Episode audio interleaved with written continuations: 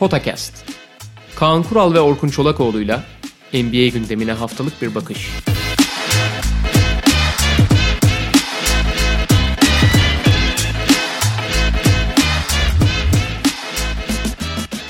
Merhaba, Potakest'e hoş geldiniz. Kaan Kural'la birlikte bu hafta gündemimiz takas olacak. Tabii trade deadline gelecek hafta ve deadline'a doğru hem bazı takaslar gerçekleşiyor hem de dedikodular artıyor. Deadline sonrası zaten olan biteni bir kez daha değerlendiririz. Belki haftaya bir haftaya özel olmak üzere e, cuma günü yaparız olabilir deadline'ı geçirmek için. Ama bugün biraz daha deadline'a doğru hem dediğimiz gibi olan bitenleri hem de olma ihtimali bulunanları, bunun yanında kimin bir hamle yapmaya ihtiyacı var gibi şeyleri konuşacağız. Ki şu ana kadar da Kaan abi 3 tane farklı boyutlarda takasımız var elde. NBA'de kağıtlar yeniden dağıtıldı diyebilir miyiz? Yani bir kısmı diyebiliriz. taşlar yerinden oynadı da ne büyüklükte taşlar orası tartışmaya açık bir konu. Çakıl taşları ve küçük konfetiler yeniden dağıtıldı kağıt istiyorsan. Evet. PJ Tucker biraz daha hani büyük bir taş. Yani o biraz tartışmalı. Yani önemli bir oyuncu oldu kesin de yani bu sezonki performansı biraz soru işaretiydi. Hı hı. Bir de anladım ki ben takas için en önemli, en kritik değerlerden biri 2027 ikinci tur draft haklarıymış. Oklahoma City iki kere iki tane 2027 ikinci tur draft hakkı aldı ya. 2027 abi. 6 yıl sonra ikinci tur draft haklarını alıyorsun. Ya Oklahoma City'ninki artık zaten koleksiyonerliğe döndü gerçekten Tabii. yani. Biliyorsun değil mi? Önümüzdeki 7 yıl boyunca toplam 37 draft hakkı ve swap hakkı var. Yani draft haklarını değiştirme yani rakibiyle değiştirme hakkı. 37 tane. Abi ortalama bir NBA oyuncusunun kariyeri 7-8 sene desen hani bazıları erken bitiyor falan. Abi yani 7 senelik bir periyotta 37 oyuncudan bahsediyor. Yani 37 oyuncu seçecekler. Abi kadro zaten 17 kişi yani hani iki yönlü oyuncuları da sayarsan. Valla Sam Preston'in bir yakın arkadaşının oğlu sünnet falan olsa gidip draft hakkı takacak zaten çocuğa yani. şey de çok acayip abi. Drafta girecek ve böyle bakacak abi. Tamam ilk turdan 4, ikinci turdan 5 seçim var. Abi insan şey de olur. Kafayı da yer hani kimleri seçecek. Şey gibi böyle seçiyorsun tebrik telefonu ve işte onların organizasyonunu tabii, yapmak tabii. bile başlıyorsa turizm ajansı gibi. Seni seçtik mi ya biz falan diye böyle. Bu draftta şey 15. sıra işte 2023 draftında 15. sırada Ted Williams seçildi. Onu tanıtıyoruz. Biz seçtik değil mi? Seçmedik mi ya? Falan hiç şey yok. Direkt kafası karışacak. Vallahi yani. öyle. Peki sonuncuyla başlayalım istersen ve en taze başlayalım. olanla. Dün Houston Rockets ve Milwaukee arasında gerçekleşti. Sonrasında bir yerinden işte Phoenix'te şeyi almış oldu Torrey Craig'i. PJ Tucker, Rodion Scruggs ve Bucks'ın daha önce el değiştirmiş olan 2022 ilk tur hakkı Milwaukee'ye gitti. Yine yani Milwaukee Bucks daha önce vermiş olduğu 2022 hakkını alırken Rodion Scruggs'u ve tabii esas olarak da PJ Tucker'ı kadrosuna kattı. DJ Augustin ve DJ Wilson'la birlikte 2023 hakkını verdi Bucks ve 2023 hakkı herhangi bir korumaya tabi değil. 2022'de değildi zaten. Evet. Yani 2022 hakkını 2023'te değiştirdi. Orada tabii esas Houston'ın istediği bu seneki draft hakkını bu seneki Houston'ın ikinci turdaki draft hakkını bu seneki Milwaukee'nin ilk turdaki draft hakkıyla değiştirme hakkı elde etti. Yani bu seneki ikinci turunu verecek Milwaukee, pardon Houston ikinci tur hakkını verecek, Milwaukee'nin birinci tur hakkını alacak. Aha. Bir de tabii şu da var yani şimdi bu 2022 hakkı Antetokounmpo'nun imzasından önce el değiştirmiş bir hak yani Milwaukee'den çıkmıştı. Şimdi Antetokounmpo imzaladıktan sonra 2022 yani o kadar da çabuk değerli olma ihtimali yok ama 2023'ün en azından az da olsa bir ihtimali var diye bakıyor diğer takımlar ki Houston da muhtemelen öyle değerlendiriyor. Hani bu sene başarısızlık olur üzerine gelecek sene de işler yolunda gitmezse Antetokounmpo ile bir erken ayrılık söz konusu olur mu? Sonuçta ihtimaller dahilinde bu anlamda da 2023 korumasız birinci tur hakkı biraz daha hani en azından potansiyel bir kıymet kazanmış durumda. Evet. Bu senede işte hani ikinci tur hakkı verip birinci tur hakkı almak da önemli bir avantaj gibi gözüküyor ama aslında o Milwaukee için de bir avantaj. Onu da söylemek lazım. Tabii ki Houston için daha yani ilk turda 4 sene kontratını kontrol edebileceğin bir oyuncu alıyorsun. Ama Houston'ın ikinci tur hakkı da zaten muhtemelen 31, 32, 33 gibi bir şey olacak. Milwaukee'ninki de 26-27 olacağı için aslında 4-5 sıra seçim var ve draftın başlarındaki 4-5 sıra seçimi önemli olsa da 20'den sonraki 4-5 sıra fark çok bir şey fark ettirmiyor yani. Hı hı. Ve ikinci turdan bir oyuncu seçmek şeyden dolayı, salary cap'deki sıkıntılarından dolayı, hedeflediği oyuncular açısından vesaire Milwaukee'nin daha olumlu bile olabilir yani. Ya yani orada Milwaukee'nin bu seneki birinci tur draft hakkını vermiş olmak çok çok da rahatsız etmeyecektir. Hatta bazı açılardan belli avantajlar sağlayacak. Hard cap'e yaklaştığı için yani kadroyu organize edebilmek adına mali anlamda gelecek seneki kadroyu söylüyorum. Houston için tabii çok daha olumlu ayrı konu. Yani onlar ne olursa olsun ilk turdan 4 yıl kontratı belli oyuncular almayı tercih ederler. Tabii biz sağ içine dönelim hani hı hı. gelecekten çok. Ha, buradaki en önemli ya Houston açısından bakarsan DJ Augustin'le ilgili herhangi bir hedefler olduğunu düşünmüyorum ben. Çünkü Houston tamamen artık yani sıfırladı takımı. İş, hara, haraç mesela her şeyi satıyorlar. Christian Wood hariç diyelim yani. Artık 3 yıl sonra 5 yıl sonrasını düşünüyorlar. Şimdi burada DJ Augustin'e çok önemli bir rol vereceklerini hiç zannetmiyorum. Çünkü o tip bir zaman çizelgesi üzerinden DJ Augustin'in verebilecekleri yok denecek kadar az. Ha tabii ki belli oranda yararlanırsın. Zaten DJ Augustin'in verdikleri belli abi. İyi bir şütör yani çok çok darda kalırsan de oyun kuruculuk az buçuk yapıyor ama o kadar yani. Yani buyout da edilebilir ama John Wall'un sakatlığında belki hani ya şu çocuklara çobanlık et gibisinden bir rolde verilebilir DJ Augustin'e. Abi şöyle o, o işi de pek yapmıyor. Yani hani takımı çekip çeviren bir türde bir oyuncu değil. Onun yerine Kevin Porter'a şuna buna verirsin. Abi siz takılın işte. Sterling Brown'u bile bir numara oynatırsın abi yani ona vereceğini. Çünkü hani hakikaten pek bir şey var. Tabii ki belli dakikalar verebilirsin. Hele ki üst üste 10 şimdi 17 maç 18 maç kaybettiler. Hani belki biraz daha dengelemek için oynatabilirsin. Fakat orada DJ Wilson belki onların hani Oklahoma City'nin yaptığı gibi belli bir yaşın altında belli ilginç özellikleri ve belli keskin özellikleri. Yani fark yaratabilecek özellikleri. Mesela DJ Augustin'in falan hiç yok. Bazı genç oyuncular var. Onlar da öyleler. Hani genç oyuncu fena değil diyorsun ama hiçbir fark yaratacak özelliği olmuyor. Şey gibi mesela. Birazdan konuşuruz. Sivin Mihailuk gibi anlatabiliyor muyum? Hı hı. Tamam belli iyi şeyleri var ama fark yaratmıyor fazla. Ha zararlı da değil. Yararlı da olabilir. Ama seni ileriye götürecek değil. Sana belki belli açılardan yarar verecek oyuncular. DJ Wilson çok atlet. Gerçekten çok atlet. Ve çok kötü olmayan da bir şutu var. Ama çok dağınık, devamlılığı çok düşük falan filan bir sürü problemi de var. Ama böyle bir oyuncuya dakika ve şey vermek, sorumluluk vermek çok alınabilecek bir risk. Daha doğrusu yapılması gereken bir şey. Kumar da diyebilirsin yani. Onu deneyecek Houston ve işte draft haklarını aldı. Milwaukee cephesinden ise yani esas etki edecek açıdan konuşursak işte PJ Tucker'ın ne yapıp ne yapamayacağı bütün mesele. Milwaukee tabii geçtiğimiz yılla, geç son iki yıldaki normal sezon başarısını playofflara yansıtamamanın ve bunun yarattığı etkiyi gördükten sonra çok ciddi değişimlere gitti. Yani önce kadrosu olarak işte zaten önce Drew Holiday takası, Bogdanovic takası olmayan takas, hamleler falan derken işte Yanis'in etrafına çok daha şütör bir takım, karar vericilik işini Yanis'in elinden belli açılardan alan bir oyun vesaire vesaire derken bir sürü değişiklik var. En önemli işte normal sezonda çok iş yapan ama playoff'ta çok iş yapmayan en önemli sorunlardan biri de Brook Lopez'in kullanımıydı. Şimdi Brook Lopez hala belli açılardan çok değerli. Ama Brook Lopez'le switch savunması yapamıyorsun. Ve playoff'a geldiğin zaman seni switch savunmasına çok zorlayan hücumlarla karşı karşıya geliyorsun. Geçen sene Miami'nin olduğu gibi, ondan önceki sene Toronto'nun olduğu gibi vesaire. Ve buraya alternatif olabilecek bir personel arıyorlardı. Ben hep Yanis'in 5 numara oynamasının çok daha iyi bir fikir olduğunu düşünüyorum aslında. Benim kişisel görüşüm o. Hı hı. Ama PJ Tucker'ı alıp gene Yanis'te 5 numara oynatabilirsin. Dert değil yani. Hani bu opsiyon elinden gitmiş değil. Switch savunmasını yani yıllardır çok çok yapan PJ Tucker'ı aldılar ve PJ Tucker'ı deneyecekler. Fakat PJ Tucker'da ya bu sene izlediğimiz PJ Tucker'ın artık 36 yaşına geldikten sonra ciddi anlamda tabii ki o takımdaki performansını ölçmek çok zor. Çünkü Tucker çalışan bir takımın içinde hücumda zaten sadece köşe üçlü atıyor başka hiç, sıfır hiçbir şey yapmıyor. Yani sıfır gerçekten. Ama köşe üçlüğünü isabetli attığı için rakip savunmaların gömülmesine çok izin vermiyor. Ama şey esas yarattığı katkı savunmada switch savunma yapabiliyor olması. Bunu ama bu sene hiç gösteremedi. Köşe üçlüklerindeki yüzdeleri çok düşmüştü.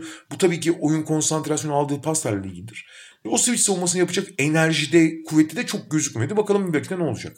Yani ben evet o çok bariz düşüşün, senin de belirttiğin düşüşün biraz takımla alakalı olduğunu düşünüyorum. Çünkü zaten biliyorsun sezon başından beri PJ Tucker özellikle bu kontrat konusunda beklediğini bulamayınca e, biz de görmemiz gereken saygıyı görmüyoruz dedi ve mental anlamda fişi çekti. Bir de Harden'ın falan da ayrılacağını anlayınca ulan biz mi burada uğraşacağız psikolojisine ve kafasına girdi. Ondan sonra da uğraşmadı PJ Tucker açıkçası ama Milwaukee gibi bir takımda kendini tekrar vermesiyle belki bir süreye ihtiyaç duyar tekrar tam anlamıyla form tutmak için ama ben eskisi gibi katkı verebileceğini düşünüyorum.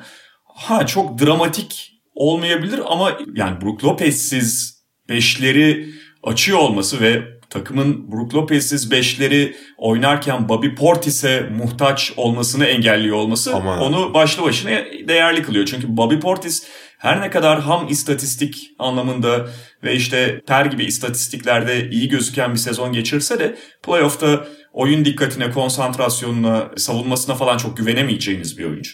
Yani şey inşallah tabii iyi durumda bir PJ Tucker gerçekten çok farklı rakamlara yansımayan çok değerli katkılar yapıyor. İnşallah yapar da yani PJ Tucker'ı savunmak için Bobby Partis'e mu- muhtaç kalmama kartını oynaman da ya PJ Tucker açısından üzücü. Ama şey konusunda çok haklısın. Her ne kadar belki de kariyerinin en parlak sezonunu geçiriyor olsa da Bobby Portis'e muhtaç kalmamak çok önemli bir argüman abi. Çok önemli argüman yani. Öyle ve hani senin de söylediğin gibi abi yani Antetokounmpo'yu direkt 5 oynatmayabilirsin ama yani burada zaten 5 diye birini tanımlamamak gerekiyor belki. Özellikle doğru, doğru. Nets gibi rakiplere karşı yani Nets playoff'ta Milwaukee'ye ya da herhangi bir rakibe karşı çok büyük ihtimalle maçın sonunda DeAndre Jordan'la oynamaz. İşte Jeff Green'le oynar, başka oyuncularla oynayabilir. Belki Blake Griffin'le oynayabilir ama orada sen Antetokounmpo, PJ Tucker ve işte malum üçlüyle oynayabileceksin. PJ Tucker pekala kanat savunmacısı gibi de olabilir. Yani Griffin'le de eşleşebilir. Jeff Green'le de eşleşebilir ama Kevin Durant'le de eşleşebilir savunma anlamında. Ne kadar başarılı olacağı falan Kevin Durant'ı kilitler anlamında söylemiyoruz bunu elbette ama bu opsiyonu sana sunuyor PJ Tucker. Bu bakımdan da değerli ve bu takımın çok daralmış çekirdeğini, ana rotasyonunu genişletmesi zaten bilinen bir ihtiyaçtı. Bunu yaptılar şu anda. Doğru. Peki şeye geçelim. Trevor Ariza Miami'ye geçelim istersen. 2027 draft hakkı. Myers Leonard'ın Oklahoma City tarafından kullanılmayacak olması beni çok üzdü. Yani bu Ama Myers Leonard biraz biraz sinagog duvarına işedi yani. üstü çizilen bu adam. Ya zaten Black Lives Matter sırasındaki genel duruşunda da biraz aykırılık vardı. Gerçi her ne kadar Leonard Miami çok sahiplenmiş olsa da yani bugün Amerika'da ırkçılığın bu kadar gündemde olduğu ve ırkçılık karşıtı söylemlerin kalesi gibi gözüken NBA'de yani yaptığı hareket işte antisemitik tabiri kullandıktan sonra direkt zaten hani NBA bir araştırma başlattı. Miami kadro dışı bıraktı. Zaten sakattı bu arada. Yani hani işin bir tarafı da yani oynamıyordu zaten. Aha. Sezon sonuna kadar da muhtemelen oynamayacaktı. Ama hani ondan ayrılmayı tercih ettiler. Ve karşılığında hani belki de belli açılardan katkı verebilecek bir oyuncu aldılar. Bir de işte 2027 draft hakkı verdiler. Evet, Trevor Ariza'yı almış oldular. Trevor Ariza yani boştaydı. Hatta işte geçen hafta galiba konuşuyorduk Kaan abi. Hatırlarsın ben Trevor Ariza'nın free agent olduğunu zannediyordum. Oklahoma City kadrosunda olduğunun bile farkında değildim açıkçası. Şöyle teknik olarak oradaydı. Çünkü şeyden beri yani geçen hafta da konuşmuştuk onu. Ben, ben de orada olduğunu şeyden yani hani ismi öyle yazdığı için biliyordum. Hatta sen dedin ya ben de düşündüm ulan acaba serbest bırakmışlar mıydı falan filan diye. Ama Oklahoma City'yi biliyoruz. Bırakmadığını tahmin ediyordum. Abi Bubble'da da oynamadı. Trevor Ariza bir senedir basket yani bir senedir organize bir basketbolun içinde değil. Onu unutmayalım yani. Aynen ve ben şey diye değerlendiriyordum yani bir zaten buyout edilir ve buyout edildikten sonra kendi tercihiyle bir yere gider diye bekliyordum. O yüzden zaten biraz da hani ondan hareketle boşta olduğunu düşünüyordum ama öyle ya da böyle bir alıcısı varmış ve Oklahoma City'de işte şey yaptı. Tabii söylediğin gibi yani bir yıldır basketbol oynamayan bir oyuncudan bahsediyoruz. Zaten yaşı geldi 35-36'ya Trevor Ariza'nın. Ama ne olursa olsun Miami'de 4 numaradaki boşluktan ötürü hep böyle işte 4 numaraya gelecek bir oyuncu bekleniyordu Miami'ye. Oysa Trevor Ariza biraz daha 3 numara rotasyonunu çeşitlendirecek bir oyuncu. Onu bir kenara koymak lazım belki de. Yani bir nevi Andre Iguodala benzeri bir oyuncu daha oraya eklemiş oldu Miami ki bu oyunculardan mümkün olduğunca fazla bulundurup gerektiğinde kısa beşlerle oynamayı tercih edebileceklerini de biliyoruz. Ve herkes onları tercih ediyor zaten. Ee, Yani o tip oyunculardan 7-8 tane bulunsun abi lazım olur deyip yani şey şey muamele yoğurt kabı muamelesi yapılıyor onlara.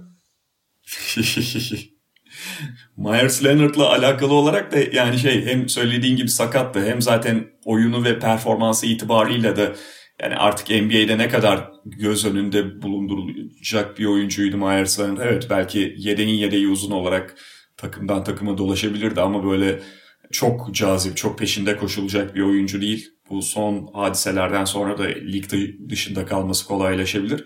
Bugün Nur Ozan'la konuşuyorduk. Yani Avrupa'ya transferi gayet söz konusu olabilir ama Maccabi deplasmanına götürmeyeceksiniz. Ya sonuçta yaptığı tabii ki kabul edilebilecek bir şey değil. Üstüne üstlük bence özrü de çok tuhaf oldu. Ben anlamını bilmiyorum de. Ya kardeşim olayı izlediğin zaman görüyorsun onu bir hakaret olarak kullandığı çok ortada. En azından hakaret olduğunun farkında. Hı hı. Hani iyi niyetle yaklaşalım. Bunun bir antisemitik bir tabir olduğunu diyelim ki tam emin değil. Sadece bir hakaret olarak biliyor. Ne olursa olsun son derece sorumsuzca bir hareket. Gene iyi tarafından Hı-hı. bakalım. Ama şey var yani ne kadar abi sonuçta suçların da abi belli bir şeyi olmalı. Ne derler? Bir skalası ve bir cezası olmalı abi. Ceza suçu geçerse buna zulüm denir.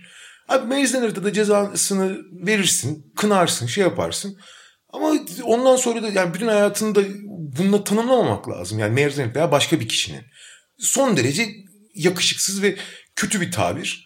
Ama dersini aldıktan sonra da işte sen de diyorsun ya Makabi deplasmanına İlk Makabi deplasmanına gittiğinde belli bir tepki görür ama ikinci Makabi deplasmanına gitti.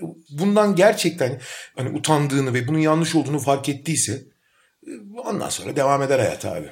O kadar da şey evet. ekstrem bir şey gibi görmemek lazım bunu. Yani adam da adamı kukukluklarına katıldı gibi çizmemek lazım yani. Ya şöyle zaten hani teknik olarak gerçekten çok kıymetli bir oyuncu olsaydı NBA'de Tabii de bir süre belki boşta kalır ama bir yerden teklif alırdı, özür dilerdi. Daha şiddetli, daha ciddi bir özür dilerdi falan. Kadrolarda yer bulurdu ama şimdi Myers Leonard'a baktığında takımlar ya almasak da olur diye bakıyorlar oyuncu özellikleri Doğru. itibarıyla.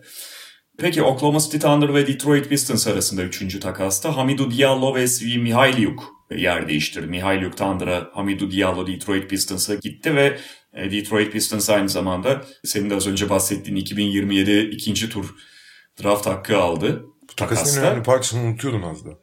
Yani bu 2000, tabii. 2027 mi? bu tabii biraz detay gibi gözüküyor ama şöyle Hamidou Diallo bu sene biraz daha fazla oynamaya başlamış ve o boş hani daha doğrusu boş değil ama kanat rotasyonunda hatta takımın genelinde herkese fırsat tanıyan Tanrı içerisinde biraz kendini gösterme fırsatı bulmuştu. Mihail Yuk daha spesyalist bir oyuncu. iyi bir şutör. Kaldı ki bu sene aslında o kadar da iyi şut atmıyor Mihail Yuk. Yani yüzdesine bakalım. Yüzde 33 mesela bu sene 3 sayı isabet oranı ama bir şutör olarak aslında keskin şutör bir oyuncu ve kaliteli şut üretebilen bir takımdaki, kaliteli şut pozisyonu kendisine üretebilen bir takımda o yüzdeyi pekala yüzde kırklara çıkarabilir. Ha Tanrı şu anda böyle bir takım mı? O tartışma konusu ama biraz daha belki gelecek yıllar içerisinde rotasyonda kullanabilecekleri takımın temel taşlarından biri olarak değil ama rotasyonun 8. 9. oyuncusu olarak kadroda bulundurabilecekleri bir oyuncu gibi düşünüyor olabilirler Mihailik'i. Ve bu rolde düşündükleri için genelde algısı da bu rolde olduğu için çok daha düşük maliyetle tutabilirsin. Diallo'nun durumu biraz daha farklı. Diallo'nun çok özel ve gerçekten fark yaratan birkaç yeteneği var. Bir kere korkunç bir atlet. Olağanüstü bir atlet. Ve hatırlayacaksın sezonun orta bölümünde Theo Maledon daha rotasyona girmemişken George Hill sakatken bir ara oyun kurucu oynattılar onu. Hı hı. Ve kötü özellikle açık sahada kötü bir sonuç da vermedi o. Belli şeyler, belli ışıklar verdi. Ve Diallo'nun tabii ki şutu bu kadar problemli olduğu sürece her zaman çok sorunlu bir oyuncu olacak. Zaten biraz şut atabiliyor olsaydı niye bıraksın Oklahoma City yani bu özelliklere sahip bir oyuncuyu bu kadar hala gençken.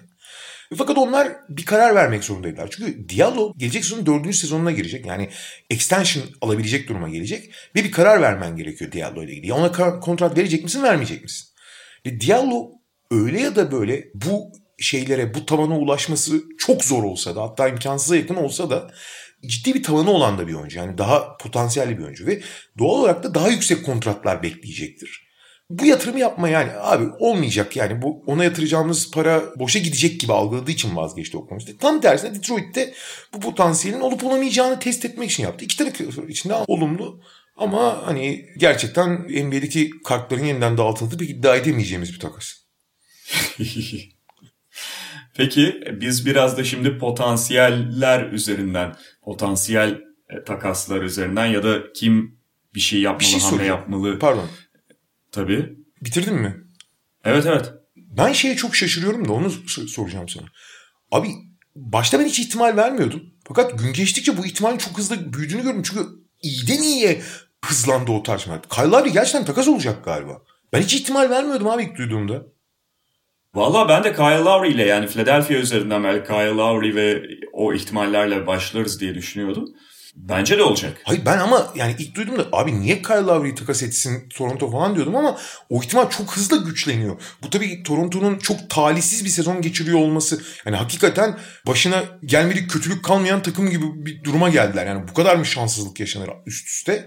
Ve onların sezonunun bayağı alt üst olması sebebiyle bu takas ihtimali çok çok artmış durumda gözüküyor ya. Ve şu da var yani hala bu arada playoff'un tamamen dışında playoff ihtimali tamamen sıfırlanmış Tabii değil ki. Toronto Raptors ama okuduklarım kadarıyla Kyle Lowry'e hani bunca yıldır bize hizmetin dokundu işte şampiyonluk kazandın en sevilen oyunculardan biri oldun. Kariyerinin sonunda zaten kontratın da bitiyor. Biz sana son bir fırsat tanımak istiyoruz gibi bir jest de yapmak istiyor Toronto. Yani tabii bu jest tek taraflı bir jest değil. Karşılığında da draft hakkı vesaire almaya bakacaklar. Sonuçta Kyle Lowry hala değerli bir oyuncu ve bugün Kyle Lowry gittiği takıma bağlı olarak sezonun kalan bölümünde playofflarda şampiyonluk mücadelesinde kilit rol oynayabilir. Tabii. Philadelphia'ya mı gider, Clippers'a mı gider? Kim başka konuşuluyordu? Kısa vadeli yüksek hedefi olan her takım için konuşuluyor ya neredeyse. Başka bir takım daha çok konuşuluyordu da o şimdi aklıma gelmedi. Neyse yani Philadelphia diyelim, Clippers diyelim. Yani bunlara ciddi anlamda katkısı bulunabilecek bir oyuncu Kyle Miami, Miami'de konuşuluyor. Ama tabii Toronto... Miami'de Ha Miami. Miami Heat. Miami Heat konuşuluyor. Evet yani sonuçta Miami'nin de birçok ihtiyacına karşılık verebilir ama Toronto Raptors da tamamen oyuncuyu serbest bırakmıyor ve hiçbir şey karşılığında verecek değil yani. Bir karşılık bekliyor onlarda bir draft hakları vesaire. Ama dediğim gibi ilk olarak da çıkış noktaları sanıyorum. Kyle Lowry'e de bir kez daha daha yükseklere oynama fırsatı tanımak. Çünkü Toronto Raptors'ın şu aşamada o kalibrede takımlardan biri olmadığı açık. Tabii Kyle Lowry senin söylediğin gibi yani şu anda gideceği takımda gerçekten hani şampiyonluk yarışını etkileyebilecek rolde bir oyuncu. Çünkü inanılmaz yırtıcı, inanılmaz özverili, takıma yani teknik getirdikleri dışında psikolojik getirdikleri de çok değerli bence. Çünkü yani o inanılmaz bir yani Russell Westbrook savaşma içgüdüsü getiren büyük anlardan asla çekinmeyen ki ulan bundan 4 sene önce 5 sene önce hani büyük anların küçük oyuncusu şeyini etiketi yapışmış bir oyuncular çok ciddi bir değişimdir bu. Yani 30 yaşından sonra karakter değişti. 30 yaşından sonra hani belli yeteneklerin gelişmesi bile hani fiziksel yeteneklerin ya da işte teknik yeteneklerin gelişmesi bile büyük. Yani zihinsel yeteneklerin gelişmesi mucizedir. Ama bunu yaptı işte. Yani Hı-hı. tamamen oyunu tek tek pozisyon pozisyon oynuyor olması vesaire. Çok lider karakteri geliştirdi falan. Bunların hepsi değerli. Ama bunları yapabileceği pencere bir, bir buçuk bilemedin iki sene yani. yani. Onu da unutmamak lazım. Yani Kyle Lowry artık hani bu sene tamam. Hadi seneye de tamam ama 2022-2023 senesinde hiç güvenebileceğim bir oyuncu olmayacak. Yani artık kariyerinin verimli olduğu son sezonları yaşıyor. Son bir iki sezonu yaşıyor yani. Hatta ben bu sezon düşmesinden çok endişe ediyordum. Ama o düşüşü çok göstermedi. Hatta hemen hemen hiç göstermedi. Ama sürekli o riski barındırıyor. Ama gittiği yerde de çok etki eder. O yüzden kısa vadeli hedefleri yüksek olan her takım için çok hedef olacaktır. Ee, bunlar arasında bence Philadelphia yani Miami de, de etkili olur ama Miami'nin yapısına çok çok da fazla maksimum katkıyı vermiyor. Çünkü Miami'de asıl topla oynayan ve karar veren isimler Jim Butler ve Goran Dragic. Hı hı. Şimdi o oyuncular yani Kyle Lowry'i aldığın zaman topu eline vermen lazım belli oranda. Hani şey Chris Paul kadar olmasa da belli oranda vermen lazım. E, bu da biraz işte şey azalan marjinal fayda yaratıyor Miami için. Ha Miami'nin gerçekten çok yırtıcı, çok o tip karakterde de her takımın olduğu bir ihtiyacı var ama Miami çok ideal bir adres olmayabilir. Karşına neler verecekleri falan tabii ayrı bir tartışma konusu. Şey için ise yani gerek Clippers gerek Philadelphia için ise gerçekten çok büyük e, fark yaratır. Ve özellikle Clippers çok iyi giden sezonda son 10-15 maçta bayağı tökezlemeye başladıktan sonra özellikle o rolde yani Patrick Beverly sürekli sakatlandığı için kısa savunması konusunda kısa alternatifi konusunda belli tamam Paul George ve Kawhi olsa da topu ilk yönlendirecek, ilk karar verecek oyuncu konusunda çok ciddi bir eksikleri olduğu ortaya çıktıktan sonra Clippers çok ciddi bir müşteri haline geldi. Olabilecek en büyük farkı da yaratacağı yer gibi gözüküyor onun. Öyle ama bence sorun şu Clippers'ın Toronto'yu cezbedecek nesi var? Doğru. Asıl sorun orada. Tam onu söyledim. Hiçbir şey yok neredeyse. Yok yani ne draft hakları var çoğunu harcadılar çünkü. Tabii ki. E, kullandılar. Ne de ellerinde genç oyuncu var. E, zaten değerli oyuncuların hiçbiri takas masasında değil. Yani bugün işte Kawhi Leonard'la Paul George'u zaten konuşmaya gerek yok da o değerli rol oyuncularının hiçbiri buna Zubats da dahil Toronto'ya şey yapılmayacaktır, sunulmayacaktır kesinlikle. Yani Lou Williams'ı Toronto'nun kullanabileceği bir şey yok ya da Lou Williams için göndermezler Kyle Lowry'i. Burada mesela Philadelphia o anlamda daha öne çıkabiliyor. Çünkü Philadelphia'nın elinde bir Tyrese Maxey kartı var. E, Tyrese Maxey ile ilgili Sixers ne kadar yüksek düşünüyor, ne kadar onu tutmayı planlıyorlar, gerçekten yeteneğine çok mu inanıyorlar orasını bilmiyorum. Yani artık kariyerinin sonuna gelmiş bir oyuncu için her ne kadar kaliteli ve kısa vadede katkı verecek olsa da potansiyeline çok inandıkları bir genci harcamak istemezler. Ama işte Tyrese Maxey'i ne kadar tutuyorlar içeride onu tam olarak bilmiyoruz. Ve Philadelphia'nın Tyrese Maxey artı onun yanına ufak bir süslemeyle ihtimali sanki daha fazla gibi. O süslemede kontrat zorunlulukları gereği çok büyük ihtimalle Danny Green olacak ama. Yani karşılığında gönderebilecekleri çünkü e, kontratları dengelemek için şey yapman lazım. İkisi de cap'in üzerinde olduğu için bir teknik detay var ve açıkçası ana parçalar işte Tobias Harris'leri falan yollayamayacağına göre hı hı. Danny Green'i yollamak zorunda kalacak Philadelphia. Çok büyük ihtimalle. Başka evet. başka bir iki senaryo daha var ama yani onlar çok çok karmaşık senaryolar. Gerçi Daryl Morey karmaşık senaryoları sever. 7 takımın işin içine girdiği Oklahoma City'nin 2038 e, ikinci tur hakkı aldığı falan bir takas kurgusunda bir şekilde Danny Green'i tutarak yapabilir o işin. Hiç şaşırmam yani ama e, teknik olarak Danny Green'le olacak gibi ki hani Danny Green'i de almak isteyebilir şey Toronto'da. Çok haklısın. Fakat diğer tarafta ve ha şey sonuçta Ben Simmons ana parçalarından biri oyun kurucu. Ama Ben Simmons son dönemde topsuz da oynayabildiğini belli o açılardan gösterdi. Yani Shaq Milton'la falan yan yana oynarken ya da topu paylaşabildiğini. O yüzden Kyle Lowry'de de yani e, Kyle Lowry'i alabilirlerse gerçekten Miami kadar bir azalan fayda yani oyuncuların yeteneklerinin birbirini engellemesi durumu olmayacaktır. Çok daha verimli olacaktır. Belki Clippers kadar ideal olmasa bile. Ama Clippers'ın da ben çok yaratıcı bir şekilde elinden gelen her şeyi yapmaya çalışacağına eminim yani. Bu işin içine işte Patrick Beverley'i dahil edebilirler. Patrick Beverley'den vazgeçebilirler. Zaten hani benzer aynı pozisyon oynuyor diye. Marcus Morris'ten vazgeçebilirler. Bunlara ne kadar değer biçer, bunlara ne kadar önem verir Toronto ayrı tartışma konusu. Özellikle genç ve gelecek vadeden bir e, oyuncu veya draft hakkı yoksa hiç hani dudak bükecektir bence Toronto ama hani ellerinden gelen her şeyi yapacaklarına eminim ben alabilmek için. Hani belki Abi bizde işte yani şey diyorsun da Terence Mann gibi genç bir süper yıldız adayı var falan diye yedirmeye çalışabilir yani. Ha Tyrese Maxey diyorsun Terence Mann'den ne fazlası var dersin. Sana gülerler ayrı masa uyuşurayım falan güler ama yani öyle şeyler denemeye çalışacak bence. Brooklyn'in bir şey yapacağını zannetmiyorum ki yapmaları gerekiyor moda ayrı konu. Çünkü buyout pazarına yönelecekleri Tabii. konuşuluyor. Onlar artık çember savunucu bulmaya çalışacak yani. Evet ama bunu zaten buyout'tan da bulabilirler. Yani elde zaten hani takasa koy, koyabilecekleri bir oyuncu şey gözden çıkarabilecekleri bir oyuncu da pek yok. O anlamda buyout daha ciddi bir ihtimal Brooklyn için. Hı hı. Atlanta hareketli olması beklenen takımlardan biri. Çünkü bir John Collins bilmecesi var. Hı hı. John Collins'e malum kontratı vermemişlerdi ve Collins'in de huysuzluğu ve memnuniyetsizliği konuyla ilgili olarak zaten biliyordu, biliniyordu. Fakat şöyle bir ilginç durum oluştu şimdi. Takım bir anda form yakaladı Nate McMillan'la birlikte. Playoff resminin içine tekrar dahil oldular. Ve sakatlıklardan ötürü Cam Reddish'in, DeAndre Hunter'ın sakatlıklarıyla birlikte rotasyon da bir anda daraldı. Yani çok geniş e, rotasyon içerisinde John Collins çok daha rahat gözden çıkarılabilir bir oyuncuydu ama sonuçta Collins uzun vadeli düşünmeseler de şu anki takımın değerli bir parçası. Ve playoff resmi içine girmişken o kadar kolay ayrılamayabilirler. Burada bir Atlanta açısından ikileme düşecekleri konu oluşmuş gibi gözüküyor. Ama işte gelecek perşembe takas John Collins'i takas etmek neredeyse zorundalar. Yani neredeyse. Yani öyle bir hiçbir şey yüzde yüz zorunluluk değil ama neredeyse. Çünkü çok basit bir formül var abi. John Collins zaten hani aşırı uyumlu falan bir oyuncu olmadığını soyunma odasında vesaire gösterdiği gibi e, Trey Young'la aralarında çok iyi olmadı. Yani takımın teknik olmayan açılardan vazgeçilmez bir parçası olmadığı ortaya çıktı. Bir. ikincisi takımın uzun rotasyonu. Özellikle Galinari'de biliyorsun. Galinari 3 e, aydır falan tatil köyündeydi. Toparladı da Galinari.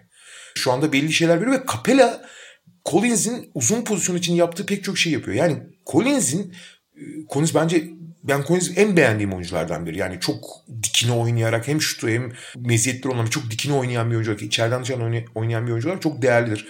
Savunmada biraz dikkatini kaybetse de hala ciddi bir tehdittir. Ama Atlanta'ya verdikleri konusunda Atlanta onu kompanse edebilecek oyunculara sahip artık. Belli açılardan tabii. Yani Galinari'ye bir kere 25 dakikadan fazla asla güvenmemen lazım falan ama neyse. Fakat asıl mesele şurada Collins'in kontratı bitti. Yani bu sene sonunda sınırlı serbest kalıyor.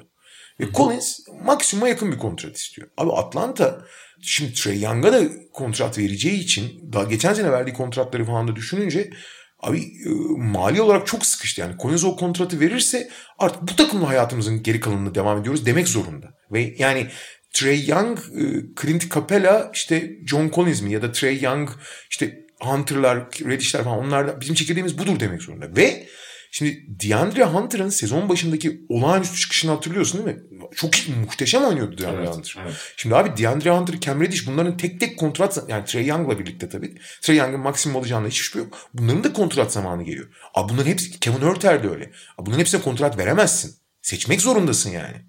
Bu zor. Şöyle bugün Collins'i seçmezsen, yani Collins'e kontrat vermeye karar verip devam edersen, gelecek sene için konuşuyorum. O zaman Cam Reddish'ten, DeAndre Hunter'dan, Kevin Örter'den bu üçlüden ikisinden birden vazgeçmen gerekecek yani. Bunu yaptığın anda. Ve abi bu zor kararı evet uzun süredir playoff yapamıyorsun bu sene amacın o John Collins bu sene playoff yapmak için önemli oyuncu vesaire falan filan ama abi bu karar 3 ay sonra senin önümüzdeki 7-8 yılını belirleyecek. Şu anda vermek zorundasın o kararı. Ve John Collins hala senin oyuncuyken, hala senin elini kolunu bağlamamışken ve hala karşında bir şeyler alabilecekken onu takas etmek zorundasın abi. Genel menajerin mecburiyetidir bu. Çünkü hala karşında çok çok büyük olmasa da bir şeyler alabilirler. Çünkü John Collins'i önümüzdeki 5 yıl boyunca o kontratı verip John Collins'den çok verim alabil- alabileceğini düşünen ve alabilecek de bir sürü takım var. Ve hani ihtimallerden biriyle devam edelim John Collins için Boston Celtics. Boston Celtics'in de takas yapması çok çok yüksek bir ihtimal. Zaten sezon başından beri konuşuyoruz trade exception'ı. E, takımın yeri şu anda büyük bir hayal kırıklığı. Yani %50 seviyesine tekrar indiler üst üste iki yenilgiyle. Ve her zaman Celtics'le alakalı ilk konuştuğumuz şeylerden biri Tatum'a, Brown'a, işte Kemba Walker'a destek kimden gelecek skor anlamında özellikle. Trade exception'ı kullanacaklar muhtemelen. John Collins burada adaylardan biri ama ben hani John Collins'i konuştuk. Celtics için daha önemli ve daha bu takıma oturabilecek adayın Harrison Barnes olduğunu düşünüyorum. Ben de. Çünkü Harrison Barnes yani o da muhtemelen takas edilecek. Sacramento Kings playoff ihtimali, ümitleri zayıflayan takımlardan biri. Batı konferansında şu anda 8. sıranın 5.5 maç arkasındalar. Marvin Bagley de sakatlandı. Ve Celtics eğer biraz heybeyi aralayıp pikleri, kıymetli pikleri ortaya çıkarırsa Harrison Barnes'ı alma ihtimalleri çok yüksek. Kendi yapılarına da Harrison Barnes çok daha iyi oturabilir. Çok yani haklısın. onlar zaten bir tane pivotun etrafına mümkün olduğunca işte tehditli forvet ve Kemba Walker'la oynamak istiyorlar. Harrison Barnes'la o puzzle'ı tamamlayabilirler. Ve Harrison Barnes görece yüksek yani çok yüksek olmayan görece yüksek ama gerektiğinde de çok düşük bir profilde de oynayabiliyor. Yani evet, bir maçta 3 evet. 3 şut atsa bile hiç diğer görevlerinden e, ödün vermeden oynayabilen veya bir maçta 14 şut atması gerektiğinde 14 top kullanması gerektiğinde kullanabilen de bir oyuncu. Yani o açıdan bence Boston için çok ideal bir e, profildeki bir oyuncu ki çok da iyi bir sezon geçiriyor açıkçası. E, Aynen. Çok haklısın. Yani tamam Collins'in tavanı çok çok daha yüksek elbette onu hiç inkar edemeyiz ama rol olarak ben sana kesinlikle katılıyorum. Özellikle bir de Robert Williams'ın son dönemdeki e, çıkışı da düşünüldüğü zaman onların bence uzun pozisyonunda e, yani Collins'i 4 numara gibi düşünüyorlardı çok ama bu Tatum'un 3'e çekilmesi falan demek. Collins tabii ki yararlı olur ayrı konu ama Harrison Barnes daha da iyi olur bence onlar adına. Yani Harrison Barnes'ı 4'te kullanırsın. Daha doğrusu Tatum Barnes'ı 4 paylaştırırsın vesaire çok daha iyi olur. Collins için Collins'in gidebileceği, bence gideceği takım zaten üst düzey ve şampiyonluk yarışındaki takımlardan birinden çok belli bir çekirdek oluşturmuş ve önümüzdeki 3-4 sene içinde önemli bir e, sıçrama yapabilecek takımlardan biri olabilir abi. Bunlardan bence yani en mantıklısı teknik anlamda her anlamda San Antonio abi aslında. Hani San Antonio için ideal olur. San Antonio'nun çok sevdiği türde bir oyuncu. E, biraz işte psikolojik yani oyuncu karakterinin biraz tabii yontulması gerekir. E, San Antonio öyle şeylere çok önem veriyor. Ama çok da ihtiyacı olan bir oyuncu ve San Antonio'nun yapabileceği şey var. Tek sorun şu ki San Antonio kültürü gereği sezon içi takas yapmıyor. Abi 15 senedir sene sonu hiç takas yapmıyorlar. Bir tanesi de Nando De Colo Austin Day takası var. O takas denmez ona. O şey De Colo gitmesi istediği için yani belki hani oynasın diye yolladılar. Yani De Colo kadroya giremiyordu. Day de orada kadroya giremiyordu. Yani Mihail Diallo takası bile çok çok daha büyük profilde bir takastı yani. Yapmıyor abi San Antonio. Çünkü onlar oyunculara takım kültürünü, oyun kültürünü sezon başından verme gibi çok temel bir prensipleri var yani. Ama bu biraz farklı bir durum. Yani yapılması gerektiği için yapılacak. Başka bir sürü takımın daha ben John Collins için aktör olabileceğini düşünüyorum. İyi çekirdekleri olup önümüzdeki 1-2 yıl içinde öne çıkmayı planlayan pek çok takım açısından önemli olabilir. Yani mesela e, New York'un burada e, girip girmeyeceği bence önemli soru. Julius Randle'a o rolü tamamen verdiler mi, vermediler mi? Charlotte bir aktör olabilir ki Charlotte için çok ideal bir takas senaryosu duydum. Çok da hoşuma gitti benim yani. Nasıl? E, onu dursun. Onun dışında John Collins bence Denver için de gayet iyi olabilir. Çünkü o Paul Millsap'in o rolünü vermek istedikleri bir oyuncu var ama Michael Porter Jr. vermeyecekler ne verecekler? Gerçi Atlanta'nın da karşında alabileceği artık hani John Collins'in değeri değerli bir oyuncu ama kontratın son yılında olduğu ve büyük bir kontrat vermesi gerektiği için karşılığında bir tane birinci tur hakkı ve bir tane orta karar genç oyuncu da alabilecek duruma düştü. Yani değeri. Hatta iyi bir tane draft hakkı versen bile yetebilir yani Collins'i almak için. Hı hı. Çünkü Collins oyuncu değerinden çok daha ciddi mali bir bilinmez ve yatırım. O yüzden e, şey değil. Takas da Atlanta'nın isteyebileceği şeyler çok fazla değil. Başka senin aklına senaryo geliyor mu gidebileceği takım açısından? Ben şeyle çok... alakalı. Efendim? Collins, Collins değil mi? Collins. Evet. Collins'in bence en iyi olabileceği takımlardan biri Minnesota. Carl Anthony Towns'un yanında mükemmel olur ama Minnesota'nın da verebileceği şey çok sınırlı. Bütün draft haklarını verdikleri için. Ya şöyle, şimdi Minnesota'dan şuna bağlayayım. Minnesota'nın eline verebileceği Beasley var aslında. Çünkü cezaya kadar iyi oynuyordu Beasley. Kontrat da var ellerinde. Yani ilk imzaladığında olan bu kontrat hani çok pahalı mı oldu acaba soruları vardı ama Beasley performansıyla yok ya verilirmiş bu piyasada dedirtti. Ama Minnesota'nın bugünkü sorunlarını ve kadro yapısını düşündüğünde Malik Beasley'den pekala vazgeçilebilir. Ee, bir dört numarada arıyorlar. Yani biraz Carl Anthony Towns'u da özellik olarak tamamlayacak bir oyuncu. Fakat Malik Beasley'i Atlanta almaz. Orada da ben aklıma şu geliyor. Zaten çok konuşulduğu için yani adı da çok Minnesota ile birlikte anıldığı için söyleyeyim. Aaron Gordon ihtimali var Minnesota için. Ve buradan da hani Collins'e benzer bir profil olarak biraz daha belki hani 3 numarada oynayabilecek bir oyuncu ama Aaron Gordon da yine çok konuşulan bir oyuncu. Aaron Gordon'un ihtimalleriyle devam edebiliriz. Abi Aaron Gordon şöyle. Aaron Gordon'a inanan kim kaldı? Mesele o. Çünkü Aaron Gordon arabanın hakkını vermeyen oyunculardan olduğu için e, yani yeteneklerinin çeyreğini bile sahaya yansıtamıyor çoğu zaman. Ona inanan bir koç lazım. İnanan bir genel menajer Hı-hı. lazım. Kim kaldı? Soru işareti orada. Ha hala önemli özelliklere sahip ama ne şutuna ne devamlılığına hiçbir şeye güvenemiyorsun. Kim güvenecek ona? İki şey var benim aklıma gelen. Bir tanesi Minnesota. Yani Minnesota'da çok inandığımdan değil ama Minnesota iyice çaresizliğe büründüğü için sürekli işte yani biraz D'Angelo Russell'da olduğu gibi. D'Angelo Russell'daki motivasyonları tabii daha da fazlaydı. Carl Anthony Towns'la olan arkadaşlığı falan denirken. Aaron Gordon da ya bu bize gelsin hem dört numarada bir tane atletimiz olur. Gerçi McDaniels da son dönemde parlıyor ama yani ne kadar onun önünü açıp kapatmak istiyorlar onu bilemiyorum. Ama Towns dışarıya çıktığında açılan alanda verimli olur. Gordon gibi düşünüyor olabilirler. Daha sağlıklı ve daha ne olduğu belli bir yapı da Aaron Gordon'ı alabilecek Denver Nuggets. Evet yine işte Paul Millsap rolü için. Aynen ve hani bir de şey Jeremy Grant'le biz bir başarı elde etmiştik. Bu da o profilde bir oyuncu diye bakarlarsa aslında çok yanlış bakmış olmuyorlar. Yani yaş itibarıyla da oturuyor. Özellikler itibarıyla da aslında çok uzağında değil. Yok hiç gibi dışarıya çıkıp oradan dağıtım yapan bir oyuncunun yanına atlet bir oyuncuyu koymanın ne kadar önemli, ne kadar pozitif sonuçlar verdiğini Jeremy Grant'te görmüştük. Michael Porter'da da görüyoruz. Şimdi onu double'lamış olacaklar Aaron Gordon'la alabilirlerse ama Nuggets cazip bir teklif sunabilir mi? Onda o konuda şüphelerim var. Teorik olarak çok haklısın ama pratikte çok sorunlu bir şey bu. Yani Aaron Gordon'un karar vermediği, kendisi için karar verdiği senaryolarda verimli olma ihtimali gayet var. Ama dediğim gibi çok teorik bu. Yani Michael Porter Jr. ve Aaron Gordon'ı alıp kararlarına hiç güvenmediğin iki oyuncuyu tamamen yok için himayesine vermek teorik olarak iyi, pratikte başka sorunlar yaratabilir. Çünkü Aaron Gordon da bütün yetenek setine rağmen sorunlu bir savunmacı devamlılığı falan düşük olduğu için. Ama teorik olarak çok haklısın. Burada Orlando'ya değinmişken başka bir senaryo yoksa kafamda şey var abi esas. Şimdi Orlando bu sezon yine yani neredeyse Toronto ayarında hatta belki de bazı açılardan Toronto'dan beter bir e, şey geçirmesine rağmen talihsiz sezon geçirmesine rağmen sakatlıklar dolayısıyla Orlando da bir yol ayrımında abi. Orlando yıllar yılı vasat olmaya and içmiş bir takımdı. Yani hı hı. 8. lig için oynayalım bize yeter abiydi. Ve o yüzden böyle daha uzun vadeli, daha ciddi planlar yapmaktan imtina ediyorlardı. Fakat abi bir karar vermeleri lazım. Abi Nikola Vucevic şu aşamada hiçbir zaman bundan daha değerli bir oyuncu olmayacak abi.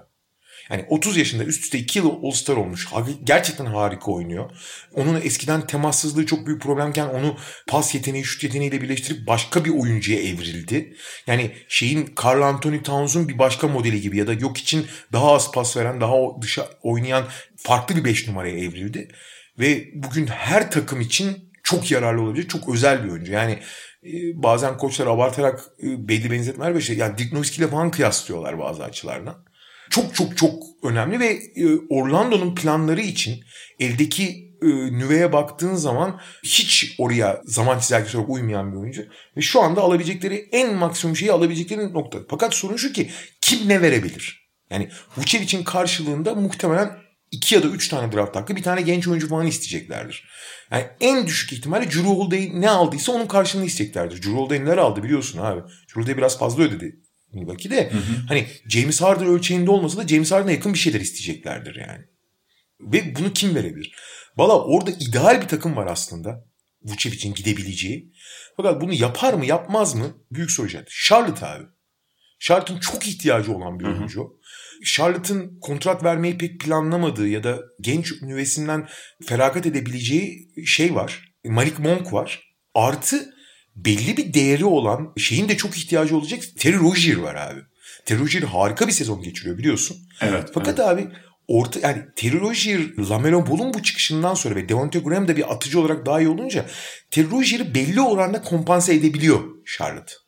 Yani Devonte Graham, Lamelo Ball'un da fiziği çok büyük olduğu için Devonte Graham'ın küçüklüğü çok problem yaratmıyor. Rozier'le Graham e, şey yaratabiliyordu. Rozier biraz daha genç o yüzden şeyin çizelgesine de daha uygun. Markel Fultz'un yanında da çok iyi olur bence. Orta vadede eğer Markel Fultz'u düşünüyorlarsa. Hı hı. Abi Rozier artı Malik Monk artı iki tane draft hakkı belki işte Martinlerden biri ya da ikisi bir şeyler bir şeyler. Oradan çok güzel bir formül çıkarabilir abi Charlotte e, Orlando'ya. Ama dediğimiz gibi Orlando orta vadeli ya da uzun vadeli düşünen pek bir takım değil. Ama çok ideal bir takas senaryosu var orada. Ha şey diyeceksin tabii otomatikman. İyi de abicim Orlando işte zaman çizelgesine uymuyor diyorsun Vucevic. Şartın hiç uymuyor. E doğru. Orası doğru. Ona hiçbir şey söyleyemem. Ama şöyle şartta şöyle bir şey. Gordon Hayward'ı aldıysan abi zaten sen zaman çizelgesini çok planla yani o kadar iyi planlamamışsın. Yani Lamelo, Devonte Graham, işte Miles Bridges'lı bir çekirdek oluşturup işte önümüzdeki 5 yılı planlamıyorsun. Yani daha kısa hedeflerin de var demektir yani Gordon Hayward'ın verimli olabileceği önümüzdeki 2 sene. O zaman Vucevic'den alabilir. Yani 2-3 sene Hayward Vucevic'e yatırım yapıp daha sonra Lamelo'larla yeni bir çekirdekte kurabilirsin. Yani o geçişi de yapabilirsin aynı zamanda. Yo bence Charlotte çok mantıklı abi. Çünkü şöyle bir şey var şimdi. Vucevic 30 yaşında. Hı hı. Hatta 30 90 doğumlu 90'ın kaçıydı ona bakayım. Dolayısıyla... İşte, işte GM bu ya. Ayların hesabını yapıyor bana. Evet Ekim. Yani 30 işte Ekim gelecek sezon 31'i bitirmiş olacak. Şimdi 30 yaşında dolayısıyla mesela bazı takımlar Charlotte gibi evet bu şeye girebilirler, bu yola girebilirler ama bazı takımlar için 30'u gördükleri an 2-3 senelik oyuncu diye değerlendiriyorlar. Mesela Chicago Bulls için bir ihtimal olabilirdi. Yani yine bir yola giremediler çünkü tam anlamıyla. Wendell Carter'dan beklediklerini bulamıyorlar. En son yine bench'e çekti Wendell Carter'ın bu hiçbir zaman iyi bir işaret değil. Yani oyuncu bir türlü tam şöyle tırmanışa geçemiyor. Tatmin olmadıkları açık. Belli düzensizliklerine bir oyuncuyu, Vucevic gibi bir oyuncuyu oraya atarak çözüm bulmaya çalışabilirler. Ama Chicago Bulls'un da takvimiyle Nikola Vucevic'in yaşı paralel gitmiyor mesela. Ben mesela Bulls'un teknik olarak Vucevic bir takım şeylerini karşılayabilecek olsa da o, işe kesinlikle girmeyeceğini düşünüyorum ve direkt olarak üstünü çiziyorum. Ya da mesela San Antonio böyle bir şey yapabilir ama San Antonio'nun da Orlando'ya çok fazla şey vereceğini düşünmüyorum. Yani DeJounte Murray falan gibi şeyleri masaya koymayacakları için orada da bir tıkanma olacaktır. Yani Orlando DeMar DeRozan'ı alacak değil. Birçok takım bu sebeplerden tıkanıyor Vucevic'le alakalı olarak. Ve bence hani Orlando'yu da belli açılardan tatmin edecek paket Malik Monk artı Terry Rozier artı bir tane daha belki hani genç bir parça. Yani PJ Washington falan olmaz o elbette ki ama bir parça işte kim olur? Martinlerden biri olur belki. Ve işte draft hakkı bir tane iki tane neyse ne. Bu iki takım taraf içinde cazip olabilir. Çünkü Terry Rozier de artık hani Vucevic tabii ki değerinin zirvesinde ama Terry Rozier de gayet değerli bir oyuncu şu aşamada. Hı hı. Yanına iyi karar verici olduğu, bitirici rolde oynadığı zaman gördük ne kadar değerli olabildiğini. Çok çok iyi sezon geçiriyor Terry Rozier. Tabii tabii. Başka bakıyorum yani senin aklına gelen varsa söyle abi. Bir ara çok konuştuğumuz Eric Bledsoe için şu anda piyasa muhtemelen çok düşmüş durumda. O yüzden takas etmeleri kolay olmayabilir. Valla ben çok uzun süre önce bir takas bulmuştum ama o takas her geçen gün zorlaşıyor. Yani bundan iki ay önce yapılabilirdi. Yani Eric Bledsoe artı Lakers piki biliyorsun New Orleans'da Oklahoma City kadar olması da pik manyağı, pik zengini. New Orleans istese çok şey yapabilir. O kadar çok Tabii. pik var ki onların elinde. E, işte Milwaukee'yi soydular. Lakers'ı soydular. Daha önceden kalmış var bir tane. Deli gibi e, draft hakkı var ellerinde. E öyle ya da böyle belli potansiyelleri olan, belli kapasiteleri olan oyuncular da var. Her şeyi yapabilir aslında isterse onlar. Her şeyi yani. Ama ne kadar niyetli olacaklardır. Ben nispeten küçük ama çok iyi bir hamle olduğunu düşünüyordum onun bundan bir buçuk aya kadar önce. Ama oyuncuların profili değiştikçe zorlaştı o. Lakers piki hı hı. artı Lakers piklerinden biri fark etmez hangisi oldu. Bu seneki herhalde en az değerli olan. Artı Eric Bledsoe'ya karşılık Will Barton artı Facundo Campazzo. Hı hı. Ama Campazzo biraz daha çok kendisine çok uygun olmayan bir yerde bile biraz daha değerini arttırdı. Will Barton toparladı kendisini. Tam tersine Eric Bledsoe da biraz geriye bile gitti denebilir. Her ne kadar ben Eric Bledsoe'nun oradaki mutsuzluğunun çok etkili olduğunu düşünüyorum ve hani daha kendisine uygun bir rolde yani kanat savunucu rolünde evet biraz kısa kalsa da fiziğiyle onu yapabilir. Denver'ın istediklerine de çok yanıt verebileceğini düşünüyorum o açılardan. Ama ihtimal düştü o konuda yani. Çok hızlıca Batı'da da şeyi söyleyeyim. Yani Phoenix'in bir şey yapacağını zannetmiyorum. Kadro oturmuş gözüküyor ve Lakers'ın da ben Nets gibi buyout'u kovalayacağını düşünüyorum. Keza Clippers'ın zaten, da. Lakers'ın zaten hareket alanı sıfır. Evet yani bir, bir kere kontrat şöyle iki problem var. Hani ne verecekler? Hı hı. Taylor Horton Tucker'ı teorik olarak verebilirler ama dönüşünün olması lazım. Bir de kontrat bağlaması lazım onun yanına Lakers'ın. Bütün kontratlar da şu anda ana parça şey, ana planda yer alan oyuncuların kontratları. Hı hı. O yüzden onu bozmak istemeyeceklerdir. Clippers'ta da çok benzer şeyler var. Biraz önce konuştuk. Yani bu takımlar hep buyout'u hedefleyecektir. Buyout pazarını. Herkesin gözü bayağı attı açıkçası. Portland çok aktiftir her zaman ama onların da yapabilecekleri yani hareket alanları çok çok düşük olduğu için şey değil. Evet. Burada Dallas ciddi bir aktör olabilir abi. Ama nasıl olur bu aktör? İşte Porzingis'ten Porzingis'i vermek istedikleri konuşuyor ama şu anda Porzingis'te Vucevic'in tam tersi herhalde. Yani olabileceği en düşük değerde şu anda. Hı hı. O açıdan o da apayrı bir sıkıntı. Hani ellerinde onlarca belli değerde oyuncu var ama hiçbiri çok değerli değil. Onları nasıl konsolide ederler, ne yaparlar? Hepsi soru işareti. Golden State hala bence çok ciddi bir aktör olabilir. Çünkü onlar daha kısa vadeli düşündükleri için ve ellerinde çok çok çok çok değerli olan gelecek seneki Minnesota draft hakkı olduğu için yok bu seneki draft, Minnesota hakkı onlarda değil mi? Tabii tabii bu seneki. Tabii. Yani bu seneki Minnesota'nın draft hakkı ellerinde olduğu için o, o inanılmaz bir değer yani. Fakat Golden State'in hedefleri doğrultusunda o değerin şeyi azalıyor. Golden State için değeri daha az o draft hakkının. James Wiseman artı şey o draft hakkıyla falan bir şeyler yapıp hani hakikaten önemli bir parça. Mesela Vucevic'in alınma ihtimali de var. James Wiseman artı o draft hakkı ve işte takası şey yapabilecek yani mali olarak dengeleyebilecek bir şeyle işte Vucevic gayet de olabilir yani. Ya olur ama o zaman şöyle bütün geleceği verip şey yapmış olacaklar. 31 yaş ortalamalı 2 senelik takım kurmuş olacaklar ve sonra tamamen patlayacaklar. Ya tabii ki çok sorunlu bir plan bu ve açıkçası tam Türk işi yani. Hani abi şu iki seneyi bir kurtaralım sonrasına bakarız. Ondan sonra seçim dönemi geliyor zaten. başka bir şey. Oluyor da gayet olabilecek bir senaryo. Şey yani Joe Lacob da hani yapar mı yapar asrın projesi diye bir şey Yani hatta belki şey yani James Wiseman artı bu seneki Minnesota piki Vucevic gayet de yapılır ya. Gayet yapılır yani. Hani şey Orlando yapar yani. Daha fazla bir şey isterler mi? Hani belki de bir parça daha isterler ki zaten geri kalan parçalardan e, hiçbirinin Draymond Green ve Stephen Curry hariç hiçbirini tutmak gibi bir şey motivasyon olacağını çok zannetmiyorum de şeyin Golden State'in. New Orleans'tan da biraz önce bahsettik. Yani ellerinde bir sürü draft hakkı var ama çok dikkatli olacaklar onlar da. Sonuçta dokunulmayacak oyuncuları belli. O oyunculara dokunulmadığında da diğerleriyle bir şey yapmak çok kolay değil. Yani bir şey yapacaklarını şu an itibariyle çok zannetmiyorum. En azından dramatik bir takas yapacaklarını ama yine de dikkat etmekte de fayda var New Orleans'a. Onlar haricinde hadi Sacramento'yu falan Bu arada da konuştuk. Şey, konuştuk. Son olarak şeyi de söyleyelim.